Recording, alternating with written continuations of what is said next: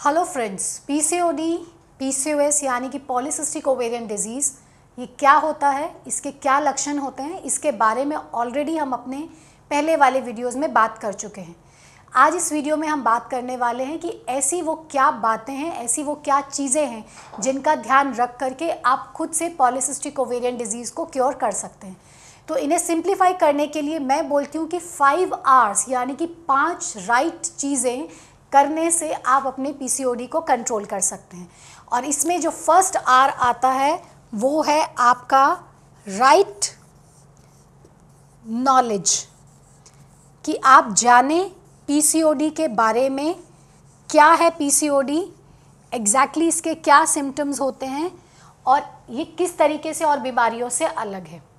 एक चीज़ जो इसमें मैं बोलना चाहूँगी कि अक्सर लोग सोचते हैं कि पॉलिसिस्टिक ओवेरियन डिज़ीज़ यानी कि ओवेरियन सिस्ट और ये फिर वो बार बार पूछते हैं कि डॉक्टर साहब, क्या मेरा सिस्ट ठीक हो गया है? तो ये दो अलग अलग बातें हैं। पॉलिसिस्टिक ओवेरियन डिज़ीज़ एक फंक्शनल बीमारी है। ये कुछ हार्मोनल चेंजेस की वजह से होता है। इसमें किसी भी तरीके की गठान अंडाक्षय में नहीं दिखाई देती है। तो ऐसा सोचना कि वो गठान ठीक हो जाएगी, वो सिस्ट ठीक हो जाएगा, ऐसा नहीं है। पॉलीसिस्टिक ओवेरियन डिज़ीज़ जो है, वो हमारे बॉडी के अंदर में तब से जब हम पैदा होते हैं, ये कुछ एक तरीके की जेनेटिक प्रॉब्लम भी हम बोल सकते हैं। इसे हम अंडर कंट्रोल कर सकते हैं, इसे हम इस तरीके से मैनेज कर सकते हैं कि इससे आपको कोई परेशानी ना हो। लेकिन इसे किसी भी तरीके के ऑपरेशन से हटाना या परमानेंटली क्योर करना वो पॉसिबल नहीं होता है। With time with proper measures जैसे जैसे आगे बढ़ती चली जाती है, ये कंट्रोल में आती चली जाती है।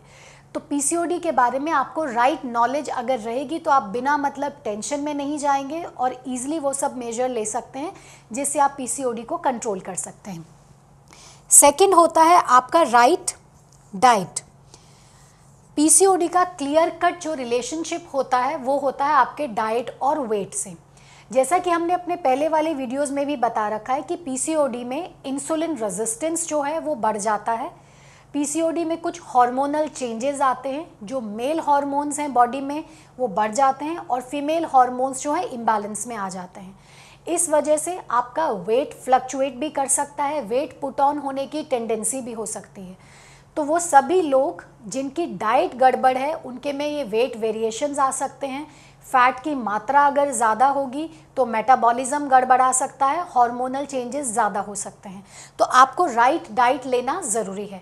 तो अगर हम उन घरेलू टिप्स के बारे में बात करें, जिसके चलते आपकी डाइट इम्प्रूव हो सकती है तो सीधा सिंपल सा रूल है कि आपकी डाइट में कार्बोहाइड्रेट्स कम होने चाहिए फैट कम होने चाहिए प्रोटीन्स कम होने चाहिए। तो इसके लिए आपको ये ध्यान रखना है कि आप बाहर की चीज़ें नहीं खाएँ, तली हुई चीज़ें नहीं खाएँ शक्कर वाली चीज़ें नहीं खाएँगे। आप अपने खाने में फ्रूट्स सैलड्स वेजिटेबल्स इनकी मात्रा बढ़ाएँगे और जो भी चीज़ आप खा रहे हैं, कोशिश करिए कि वो नेचुरल फॉर्म में हो। दालें अगर आप खा रहे हैं तो आपको छिलके के समेत खाने का है। अगर आप कभी भी खाना खाने बैठते हैं तो आपको ये ध्यान रखना चाहिए कि आपकी थाली का जो आधा पोर्शन है, वो सब्जियों और दालों से हो और फ्रूट से हो। तो आपको फ्रूट्स और वेजिटेबल्स जो हैं, अपना खाना खाने से पहले लेना है, अच्छे से चबा करके लेना है ताकि आपको फीलिंग महसूस हो सके। अगर आप वेजिटेरियन हैं तो प्रोटीन्स की मात्रा डाइट में बढ़ाने के लिए आपको दूध दूध से बनी हुई चीज़ें, साबुत छिलके वाले अनाज जैसे राजमा, काला चना, ये आप अपनी डाइट में अच्छे से लें। और अगर आप नॉन वेजिटेरियन हैं तो एग वाइट एग का सफ़ेद का हिस्सा, फ़िश चिकन, ये लीन मीट आपको लेने का है मटन या हेवी ग्रेवी वाला या फ्राइड चीज़ें आपको अवॉइड करने की हैं। और खाना खाने से आधा घंटा पहले आप एक गिलास कुनकुना पानी ज़रूर पीजिए। खाने को जब आप चबा रहे होते हैं तो आपका चुइंग यानी कि चबाना का टाइम और नंबर्स ऐसा होना चाहिए कि लगभग आपका खाने का हाफ़ डाइजेशन आपके मुँह में ही हो जाना चाहिए। तो कम से कम 15 से 30 बार आपको किसी भी कोर को चबा करके डाइजेस्ट करना है। तो ये डाइट की सिंपल सी टिप्स थी जिसे आपको फॉलो करने का है। थर्ड आपका होता है राइट वेट अक्सर लोग ये समझते हैं कि पॉलिसिस्टिक ओवेरियन डिज़ीज़ सिर्फ़ मोटे लोगों को होता है, ऐसा नहीं है। वेट अगर गड़बड़ रहेगा, यानी कि नॉर्मल से कम रहेगा तो भी पॉलिसिस्टिक ओवेरियन डिज़ीज़ हो सकता है।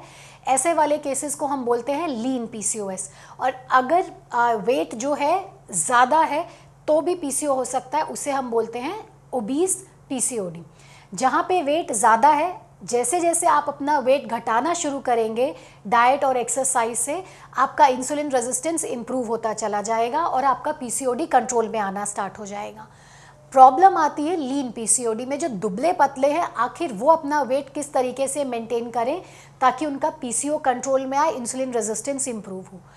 ऐसे लोगों को वेट मेंटेन करने के लिए जो एक्सरसाइजेज हैं वेट बिल्डिंग वेट उठाने वाली एक्सरसाइज करनी है, ताकि उनका जो मसल मास है मांसपेशियों का मास है, वो जैसे जैसे बढ़ना स्टार्ट होगा, उनका वेट बढ़ता चला जाएगा। और राइट एक्सरसाइज और राइट डाइट का अगर हम कॉम्बिनेशन करते हैं तो मसल मास डेफिनेटली इम्प्रूव होता है। और जैसे जैसे मसल मास बढ़ता चला जाएगा इंसुलिन रेजिस्टेंस कम होता चला जाएगा और आपका वेट कंट्रोल में आना स्टार्ट हो जाएगा। तो आपको अपने वेट को बैलेंस में रखना है। इसका सीधा सिंपल सा फॉर्मूला है। आपको कैलकुलेट अगर करना है तो आप अपनी हाइट को सेंटीमीटर्स में लीजिए। जैसे अगर किसी की हाइट 160 सेंटीमीटर है तो उसको में से अगर हम लोग 100 माइनस करते हैं तो आता है 60 आपका आइडियल वेट होगा 60 प्लस माइनस 5 के जी यानी कि 55 से लेकर के 65 के जी के बीच का आपका वेट होना चाहिए। तो इस तरीके के सिंपल फॉर्मूले से आप खुद ही जान सकते हैं कि आपके लिए राइट वेट क्या होना चाहिए।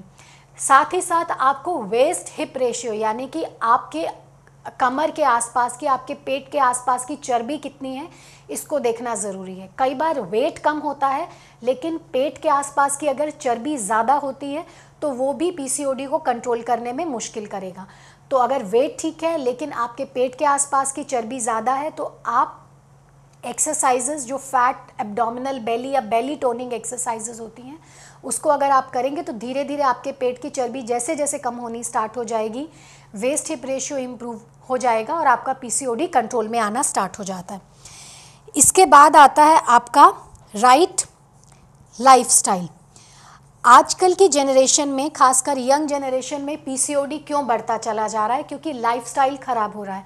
आप जितना ज़्यादा टाइम इंटरनेट पे फ़ोन पे या सोशल मीडियाज़ में स्पेंड करते हैं, जो ब्लू रेज़ आपकी स्क्रीन से निकलती हैं, वो आपके ब्रेन में भी कुछ चेंजेस लाती हैं और आपके अंदर में हार्मोनल चेंजेस भी लाती हैं, जिसकी वजह से आपका जो अंदर मेटाबॉलिज्म है, वो गड़बड़ा सकता है, आपके स्ट्रेस लेवल ज़्यादा बढ़ सकते हैं। तो लाइफस्टाइल इस तरीके से अगर आप गड़बड़ाएँगे कि आप बहुत ज़्यादा टाइम फ़ोन पे या लैपटॉप पे कंप्यूटर्स पे स्पेंड कर रहे हैं टाइम से सो नहीं रहे हैं टाइम से उठ नहीं रहे हैं आप स्मोकिंग करते हैं अल्कोहल कंजम्पशन में हैं तो ये सब आपके बॉडी के अंदर के मेटाबॉलिज्म को डिस्टर्ब करेगा, आपके वेट को डिस्टर्ब करेगा, आपके हार्मोनल चेंजेस को डिस्टर्ब करेगा। तो ऐसे में पीसीओडी के लक्षण आने स्टार्ट हो जाएँगे और किसी भी तरीके के आप जो मेजर्स ले रहे हैं, भले ही दवाइयाँ ही क्यों ना ले रहे हों, आप पाएँगे कि उससे आपका पीसीओडी कंट्रोल में नहीं आ रहा है। तो टाइम से सोइए टाइम से उठिए कम से कम 40 मिनट से लेकर के एक घंटे की एक्सरसाइज आपको डेली करनी है। स्मोकिंग एल्कोहल से दूर रखिए और जहाँ तक हो सके आप कंप्यूटर्स और फ़ोन का इस्तेमाल उतना ही करिए जितना आपके काम के लिए ज़रूरी है। और लास्ट में आता है आपका राइट मेडिसिन्स आपको कौन सी मेडिसिन लेनी चाहिए जिससे आपका पीसीओडी कंट्रोल में आ सके। इसके बारे में मैं सिर्फ़ इतना बोलना चाहूँगी कि अगर आप पहले के चार स्टेप्स जो कि आपके खुद के हाथ में हैं, वो अच्छे से कर लेते हैं तो हो सकता है आपको मेडिसिन की ज़रूरत ना भी पड़े। लेकिन फिर भी अगर मेडिसिन की ज़रूरत पड़ती है तो आपको इतना समझना चाहिए कि पीसीओडी को कंट्रोल करने के लिए कोई भी मेडिसिन नहीं होती है। ना तो एलोपैथी में, ना होम्योपैथी ना आयुर्वेदा में। पीसीओडी के जो लक्षण आ रहे हैं, उसकी वजह से जो आपको तकलीफ़ हो रही है, उसी के लिए ही सिर्फ़ दवाइयाँ दी जा रही हैं। अगर किसी के पीरियड्स गड़बड़ हैं पीसीओडी की वजह से तो उसमें हम पीरियड्स को रेगुलराइज करने के लिए कुछ हॉर्मोन्स की दवाइयाँ दे सकते हैं। किसी को अगर पीसीओडी की वजह से चेहरे पे बहुत सारे मुहासे, यानी कि पिंपल्स आ रहे हैं, या अनवांटेड हेयर ग्रोथ हो रहा है तो उस चीज़ को कंट्रोल करने के लिए दवाई दी जाती है। किसी को अगर पीसीओडी की वजह से बच्चा नहीं रुक रहा है, अंडा नहीं बन रहा है तो उनको ओव्यूलेशन इंडक्शन यानी कि अंडाक्षय में अंडा बनने के लिए दवाई दी जाती है।